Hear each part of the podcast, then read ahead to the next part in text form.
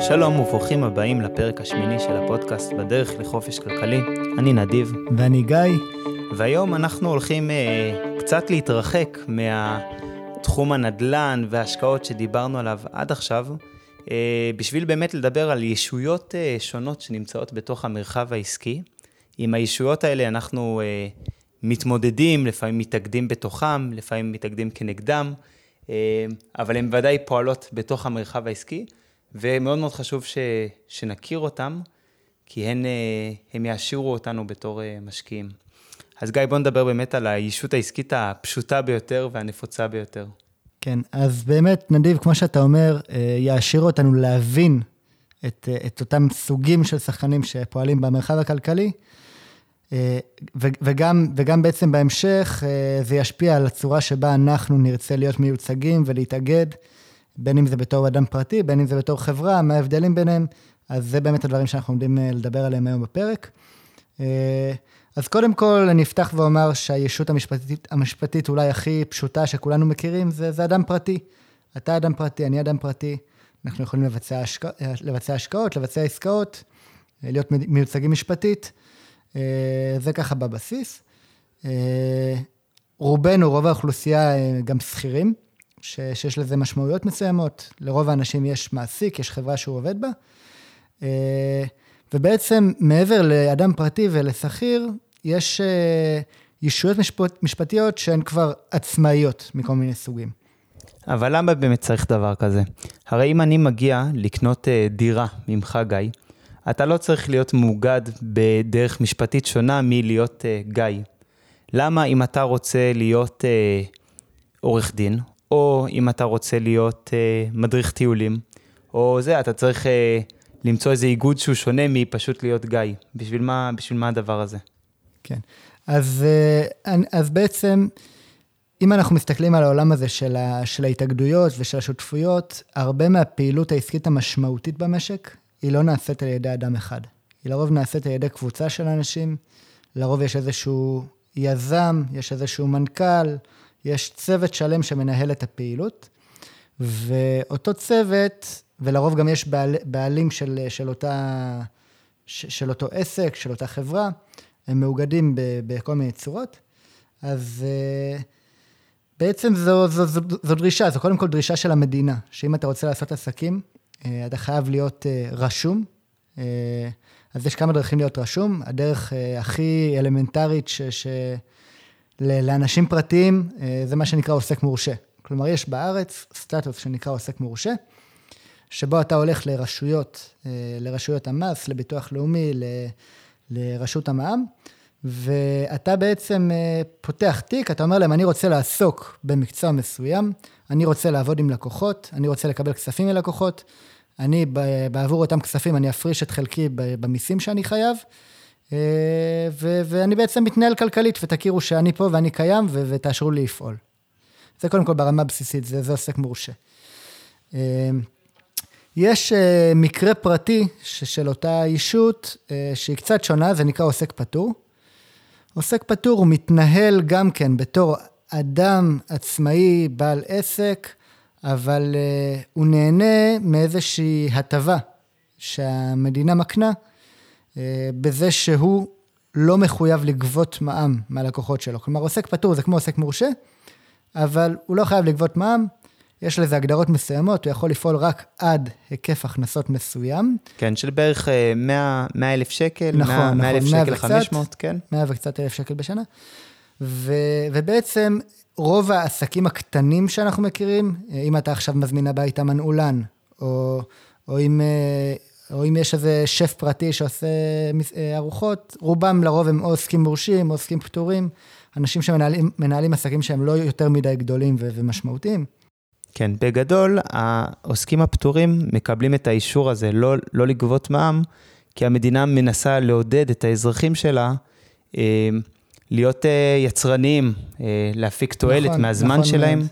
ואם הם עכשיו גם יידרשו על כל פעולה שלהם, על כל שירות שלהם, לגבות עוד 17% של מע"מ, הפרודקטיביות תרד כי יהיה לשירותים שלהם הרבה פחות ביקוש, ובעצם הפרודקטיביות הכללית בחברה אה, תרד. נכון. עכשיו, אה, יש, יש כל מיני סוגים של התארגנות שהם אולי יותר מעניינים ויותר מורכבים מאותו עוסק פטור ועוסק מורשה. אה, יש את הנושא של, אה, של שותפות. כשלרוב, ברוב המקרים העסקיים, כשאנחנו מדברים על שותפות, אנחנו מדברים בעצם על התאגדות בצורה של חברה, חברה פרטית. חברה פרטית יכולה להיות של אדם אחד בלבד, לרוב חברה פרטית אה, תהיה שותפות של כמה אנשים, כמה בעלים. כלומר, אם אני ואתה נדיב, אנחנו רוצים להקים יחד חברה, אז אנחנו אולי משקיעים סכום מסוים של כסף, בוחרים מודל פעילות מסוים, סתם נגיד חברה עכשיו שתמכור בגדים.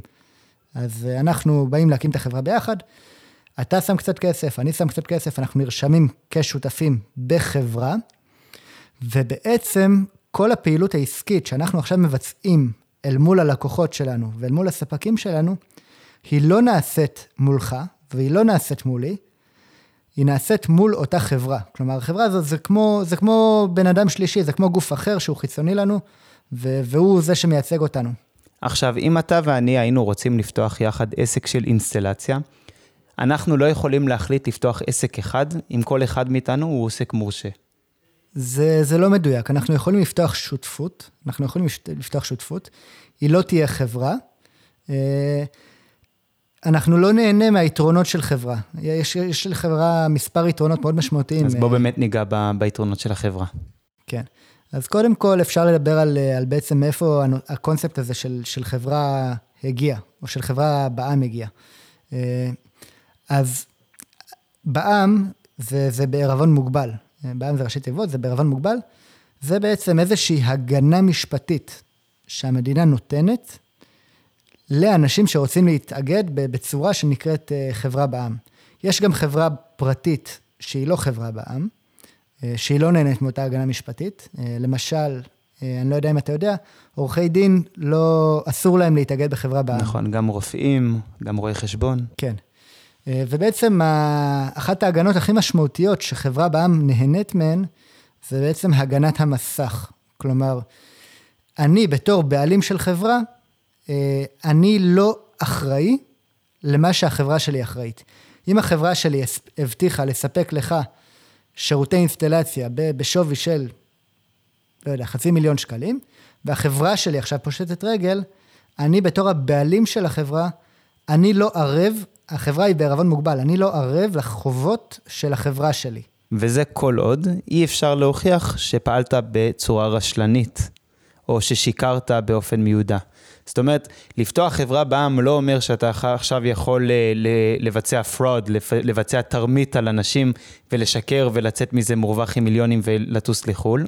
אין לך את האפשרות הזאתי.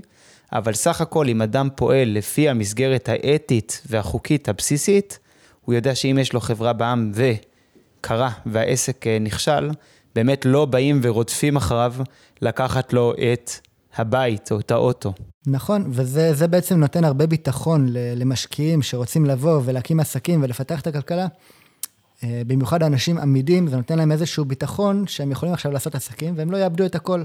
נכון, בעצם מה שהיה קורה במצב שלא היה כזה דבר, חברה בעירבון מוגבל, היא שאנשים לא היו רוצים לקחת יוזמה פרטית שיש בה כל אלמנט של סיכון, ובעצם הכלכלה לא יכלה להתפתח, וגם החברה הייתה סובלת מכך בהתאם. כן. זאת אומרת, אם אנחנו חושבים על פרויקטים גדולים, אם אדם רוצה ללכת על פרויקט של אה, להקדים, אה, להקים מגדל מגורים של 40 קומות, שזה פרויקט עם הרבה מאוד סיכונים והרבה מאוד uh, בעיות, אף אחד לא היה מוכן לסכן את הבית שאיפה שהילדים שלו גרים בשביל דבר כזה, ובאמת היינו uh, נשארים מאחור. כן. אז uh, בעצם, נדיב, אם אנחנו עכשיו רוצים להקים חברה, כמובן יש לזה עלויות. Uh, להקים חברה ולהיות הבעלים של חברה, זה עולה יותר מצורת התאגדות שהיא אחרת, או מעוסק מורשה, או מעוסק פטור כזה או אחר, מכל מיני בחינות. בירוקרטיות, שאולי נעשה בהמשך פרק שהוא מדבר יותר לעומק על חברות, גם ניגע בדברים האלה. אה, אבל בעצם היום רוב הכלכלה היא מתנהלת על ידי חברות, בין אם זה חברות פרטיות, בין אם זה חברות ציבוריות, חברות שנסחרות בבורסה. רוב הפעילות הכלכלית בעצם היא מתבצעת על ידי אותם גופים שהם לא אנשים פרטיים, אלא הם ישויות משפטיות בפני עצמם. אז לגבי העניין של החברות, אני רוצה לשאול אותך שאלה קטנה. בהנחה שאתה ואני החלטנו לפתוח חברה שעוסקת במחשוב, ניתן דוגמה אחרת ולא אינסטלציה כל פעם. אז אנחנו פתחנו חברה שעוסקת באיזושהי תוכנה חדשה במחשוב, אה, ופתחנו אותה יחד 50-50. ועבדנו כמה שנים, החברה התפתחה וצמחה, ועכשיו אה, נפתחה לי הזדמנות אחרת, שאני רוצה ללכת ולעסוק בפשן אחר שיש לי, בתשוקה אחרת שיש לי, או שנמאס לי לעבוד איתך. ואני רואה שהחברה הזאת אה, עדיין יש לה לאן לפרוח, לאן להצליח, ואני רוצה אאוט. אני רוצה לצאת, אבל כמובן אני רוצה לצאת עם, אה, עם הרווחים שהם החלק שלי. אני יכול לעשות כזה דבר? כן, זו, זו שאלה מצוינת. בעצם ביום שבו אנחנו באים ו, ו, ויוצרים את החברה שלנו ביחד, אנחנו כותבים תקנון. אנחנו כותבים את התקנון של החברה ביחד עם, ה, ביחד עם עורך דין של החברה, והתקנון הזה אמור להגדיר את כל הפעילויות וההסתעפויות והחוקים של אותה חברה, כולל במה היא הולכת לעסוק, כולל מה אמורה להיות חלוקת הרווחים בינינו, כולל אחוזי הבעלות בינינו, וגם את הנושא של נקודות יציאה. כלומר, אם אתה רוצה לצאת, האם מותר לך למכור את חלקך לצד אחר? האם מותר לי לבוא ולדרוש זכות ראשונים על לקנות את החלק שלך, אם אני רוצה? כל הדברים האלה מוגדרים בתקנון של החברה ביום ההקמה שלה, ש- שזה כמובן דבר שחשוב לעשות אותו נכון. נכון. עכשיו, האם יש דרך, גיא, שבה האדם הקטן, שבסך הכל הוא, הוא שכיר, אבל הוא מבין שרוב העולם הכלכלי העסקי קורה בתוך חברות, הוא רוצה להיות שותף לחברות האלה, אה, אבל הוא לא מתכוון אה, לעזוב את העבודה הרגילה שיש לו. האם יש לו דרך באמת אה, להיכנס פנימה לתוך כל האקשן הזה? אז קודם כל, היום באמת מקובל, זה, זה, זה יותר מקובל בעולמות ההייטק ובדרגי הניהול הגבוהים, אבל יש איזו מגמה ש, שהופך להיות יותר ויותר מקובל, לתת לשכירים, לתת לשכיר חלק מהבעלות בחברה, לתת לו להרוויח חלק מהבעלות בחברה שבה הוא עובד. יש כל מיני מודלים לזה, מודלים של אופציות, מודל של מניות, מניות רדומות, אבל זה משהו ש, ש, שהוא אפשרי. כלומר, אם אתה שכיר בחברה, ואם אתה שכיר באיזשהו דרג בכיר, אתה יכול לבוא ו, ולבקש. ואם אני שכיר בעיריית ירושלים? כן. בלי קשר לאפיק הזה, גם האדם הפשוט, גם האדם הקטן, גם אדם שאין לו הרבה כסף, יכול להשקיע בחברות. בעצם דיברנו על, על אחוזי הבעלות. אמרנו שאתה יכול למכור את חלקך, אני יכול למכור את חלקי. בעצם לכל, לכל חברה מוגדר מי הבעלים שלה ובכמה אחוזים מתוך 100 אחוז. יש איזושהי יחידה שנקראת מניה. כל חברה היא כוללת איזשהו אוסף כזה של מניות. שזה קצת כמו צ'יפים בפוקר, יש איזושהי כמות של צ'יפים כאלה, והם מחולקים בינינו. אנחנו יכולים למכור בין אחד לשני. כן, אז בשביל הדוגמה, שנבין את הדבר הזה, יכולה להיות חברה שיש לה, ששווה נגיד עשרת אלפים שקל, שכל מניה, נגיד יש 100 מניות, כל מניה שווה 100 שקל, נכון? ואז אתה יכול למכור לי חלק מהמניה שלך. יכולות להיות חברות ענק, שאנחנו מדברים על זה עוד מעט, חברות ציבוריות, שיש להן עשרות מיליונים אה, של מניות. אה, כן, שגם כן, הן אה, אפשריות... אה... בהחלט. אז בעצם אה, דיברנו על הנושא של חברות פרטיות, ויש גם את הנושא של חברות ציבוריות שנסחרות בבורסה. הדרך הכי קלה שלך בתור שכיר לקחת חלק בתוך, עולם, בתוך אותו עולם עסקי, זה בעצם לקנות חלק מחברה שנסחרת בבורסה. ואז אתה הבעלים של אותה החברה, כנראה שבאחוז מאוד קטן, תלוי ב- ב- ב- בהשקעה שלך ובכמה מניות יש, אבל אתה בעצם, כן, אתה בעלים של חברה גדולה, כמו, כמו אפל, כמו גוגל. ומה היתרונות שהיית אומר, במיוחד למשקיע המתחיל, החדש, בלהיכנס דווקא לחברות ציבוריות לעומת בחברות פרטיות רגילות? יפה. אז קודם כל, להיכנס להשקעה בחברות, ציבור, בחברות פרטיות, זה, זה לא דבר שהוא כל כך פשוט וקל. כלומר, אדם שיציע לך, נדיב, לבוא ולקנות חלק באותה חברת אינסטלציה, מהדוגמה מקודם, אתה, כשאתה בא ואתה ניגש לבחון את ההשקעה הזו, אתה עומד להיכנס בתור שותף, לשים הרבה מאוד כסף, בחברה שאתה לא יודע יותר מדי על איך היא פועלת, על כמה היא רווחית, על מה האופי של הבעלים שלה, עד כמה טוב היא מנוהלת. על הלקוחות, אתה בעצם לא יודע שום דבר, ממש מוכרים לך איזשהו חתול בשק ברמה מסוימת, מציגים לך נתונים כלשהם, שגם זה, הם גם, הם בסוג של עירבון מוגבל עד כמה הנתונים האלה אמינים, כי אין איזשהו רגולטור שמחייב שבאמת הנתונים יוצגו בצורה הנכונה, זאת אומרת, אפשר, אי אפשר לשקר לך, אני לא יכול להגיד לך, גיא, החברה מרוויחה עשרות מיליוני שקלים בשנה, שהיא מפסידה עשרות מיליונים בשנה, אבל אני יכול להציג לך אה, בכל מיני כלים של ראיית חשבון, הרבה יותר רווחיות ממה שיש אה, בפועל, ולפעמים זה הפער שבין רווחיות לבין הפסדיות ממש. אה, ואין לך שום אה, הגנה לגבי הדבר הזה, וגם אם מישהו הטעה אותך, אתה צריך להילחם איתו בבית משפט ולהוכיח שבאמת אה, הוא ממש רימה אותך ב- ביודעין. אז היתרון באמת של החברות הגדולות שנסחרות באותה בורסה, באותו, באותו שוק שנדבר עליו עוד הרבה בהמשך, היתרון שלהן זה שהן מחויבות לאיזה שהם כללים מסוימים, ויש שם רגולטור, יש שם מפקח, הרשות לניירות ערך, ש, שאותן חברות בעצם חייבות להוציא דוחות מסוימים, שמראים לך את אופן הפעילות, את אופן ההתנהלות. אתה מקבל הביתה דוח פעם ברבעון, ש, שמציג את כל התמונה, כמה כסף נכנס, כמה כסף יצא, איזה פעולות אושרו, על ידי מי, אה, וזה מאפשר לך... תחזיות להמשך. כן, וזה מאפשר לך בעצם אה, להבין את ההשקעה הזו בצורה שהיא יותר, אה, יותר טובה ובטוחה. אוקיי, okay, זה צד אחד שאני מסכים בהחלט שיש צד של הגנה. אני גם חושב שלחברות גדולות יש הזדמנויות גדולות. שהרבה פעמים לחברות קטנות לא יהיה אותן. ואם סתם ככה האדם הקטן יפנה אל החברה הגדולה ויבקש אין, יבקש להצטרף, בדרך כלל לא יהיה לו מה להציע לחברה הגדולה שזה יהיה כדאי. זאת אומרת, אם אני עכשיו אבוא לחברת אפל ואני אגיד להם, אפל, אני נורא מאמין במוצר שלכם, ויש לי פה עשרת אלפים שקל מהבר מצווה שלי, זה, גיא פה מחייך, אבל אני חושב שאפילו חיוך אני לא אקבל, כי זה באמת לא, לא רלוונטי לחברה כל כך גדולה. ובעצם החברות שהן מוכנות, שהן מסכימות להיות מונפקות בבורסה, הן בעצם אומרות, אני רוצה את הכסף של נדיב ושל גיא וזה, אבל אני רוצה אותם בצורה מאוגדת. אני רוצה את ה-5,000 שקל שלו ואת ה-100 שקל שלו, אבל תביאו לי את זה יחד, זה בריכה ענקית של הון, שיכולה להגיע לחברות האלה, והחברות האלה יכולות להשתמש בהון הזה לכל צורך שהן אה, רוצות בשביל השיפור של היעילות והמוצרים שלהן, אבל, אבל בדרך כזאתי. אז בעצם הבורסה היא איזשהו כלי שנותן לנו, הבן אדם הקטן, להיכנס לאקשן הגדול. לגמרי. זה כלי מאוד מאוד ייחודי. ולהשתתף עם השחקנים הגדולים, בהחלט. ותוך ולעשות... כדי שמגינים עלינו בתור הדג הקטן. כן, ו- ועוד יתרון משמעותי, אה, זה, זה, זה בעצם הנושא של, אה, של הנזילות. אנחנו חיים היום בעולם ש... שאפשר לסחור בבורסה אפילו דרך האינטרנט, אה, לבצע פעולות דרך האינטרנט,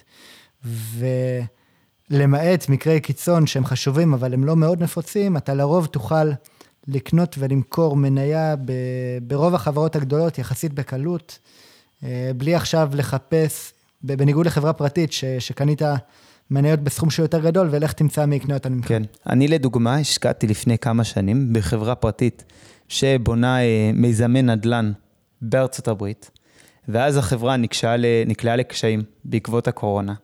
אני לא יכול ללחוץ על איזשהו כפתור ולכתוב סל, כאילו בואו תוציא אותי מההשקעה הזאתי. אני נאלץ להישאר עם החברה הזאתי בתקופות הלא טובות, בתקווה שיבואו תקופות יותר טובות. מה שבבורסה, באופן תיאורטי, אני תמיד יכול למכור. לפעמים אני לא אוכל למכור אה, ברגע או במחיר שאני רוצה למכור, כי השוק תמיד משקף את כלל המחירים שאנשים מוכנים אה, לשלם, אבל באמת יש לי את האפשרות הזאת של הנזילות, שהיא גם כן אה, שווה הרבה מאוד את היכולת שלי להגיד, אני משנה דעתי. אדם שהחליט לשים אה, מיליון שקל לתוך סטארט-אפ שהוא מאמין בו, אם מחר הוא כבר לא יאמין באותו סטארט-אפ, יהיה מאוד מאוד קשה למשוך את המיליון שקל לחזרה, כנראה שהוא לא יוכל באמת לקבל אותם. כן. אז כמו, כמו שדיברנו בעצם על הנושא של עוסקים פטורים ועוסקים מורשים, זה, זה יותר פעולות, זה, זה יותר אה, סוג התנהלות שהוא רלוונטי לעולם העסקי, אבל אם אנחנו מסתכלים מפרספקטיבה של משקיע, אה, את המשקיע לרוב מה שיעניין זה באמת אותן חברות פרטיות וחברות ציבוריות ש, שנסחרות, ומי שרוצה באמת להיכנס לתוך אותו, אותו עולם השקעות שהוא מורכב והוא מסוכן, אבל הוא גם מאוד מתגמל אם עושים אותו באיזושהי מידה של, של שכל ישר. באמת הרבה יותר, אני חושב שהרבה יותר כדאי להתחיל דווקא מהחברות הנסחרות ולבנות שם איזושהי מיומנות והיכרות, לפני שצוללים לכל מיני עסקאות בחברות פרטיות, שהן לרוב בסכומים יותר גדולים. ו... נכון, נכון. כמו שכשדיברנו על נושא הנדל"ן, מאוד המלצנו להתחיל בנדל"ן למגורים, מסיבות שהוא אה, שכיר יחסית, אפשר למכור אותו יותר בפשטות, אפשר להשכיר אותו יותר בקלות, הוא יותר אה, פשוט להבנה. אה, ככה בדיוק אותו דבר, כשאנחנו מדברים על מסחר בחברות, לקנות חברה, למכור חברה, להשתתף ברווחים, במאמצים, בטכנולוגיה שחברה מפתחת, ברור שאנחנו רוצים להתחיל דווקא בדברים הפשוטים, שמישהו מקסימום יהיה מוכן לקחת את זה ממני בהמשך. גם בשווקים הציבוריים זה לא תמיד ככה, יש חברות כמו אפל שבאמת לא משנה מה יקרה אם המחיר של המניה ירד ל-10 דולר או יעלה ל-200, סביר להניח שמישהו יהיה מוכן לקנות ממני ברגע שאני ארצה למכור, אבל יש חברות שאין להם קונים, שהן חברות קטנות שנסחרות בבורסה וגם זה אה, צריך להכיר, אבל הבורסה באמת, ב... הבורסה באמת זה שוק ההון, כשאומרים בורסה בדרך כלל מתכוונים לשוק ההון, אה, זה אפיק השקעה אה, מאוד מאוד מצליח לאורך השנים, הוא לדעתי השני בצורה היסטורית, אם בוחנים במאה ה-30 שנה האחרונים את, ה, את אפיקי ההשקעה השונים, באמת הבורסה, אני מדבר פה בארצות הברית, אה, נתנה את התשואה השנייה הכי גבוהה, באמת אחרי ריטים, שזה קרנות נדל"ן, שבטח נדבר כן, על זה בפרק נוסף. כן, זה לא ידעתי. כן, קרנות נדל"ן באמת נתנו תשואות יותר גבוהות, ואפשר לדבר על למה זה, אבל המניות הן באמת חלק מאוד מאוד מרכזי באסטרטגיה של שנינו אה, להגיע לחופש כלכלי, ואנחנו הולכים אה, לעסוק בדבר הזה הרבה מאוד בהמשך. אז אה, בפרק הבא אנחנו בעצם נצלול יותר עמוק לתוך אותו עולם של שוק ההון ומניות נדיב. בדיוק כך, תהיו מוכנים לכך שזו צלילה ארוכה מאוד מאוד, אנחנו כנראה לא נכסה הכל לא בפרק אחד ולא בשניים, אבל זה נושא מרתק, עם אופציות אינסופיות. אה, ואפשרויות אה, מדהימות לאן שאפשר להגיע איתם. בסדר, זה היה אה, הפרק השמיני של, הפ... של הפודקאסט בדרך לחופש כלכלי. ונתראה בפרק הבא. להתראות.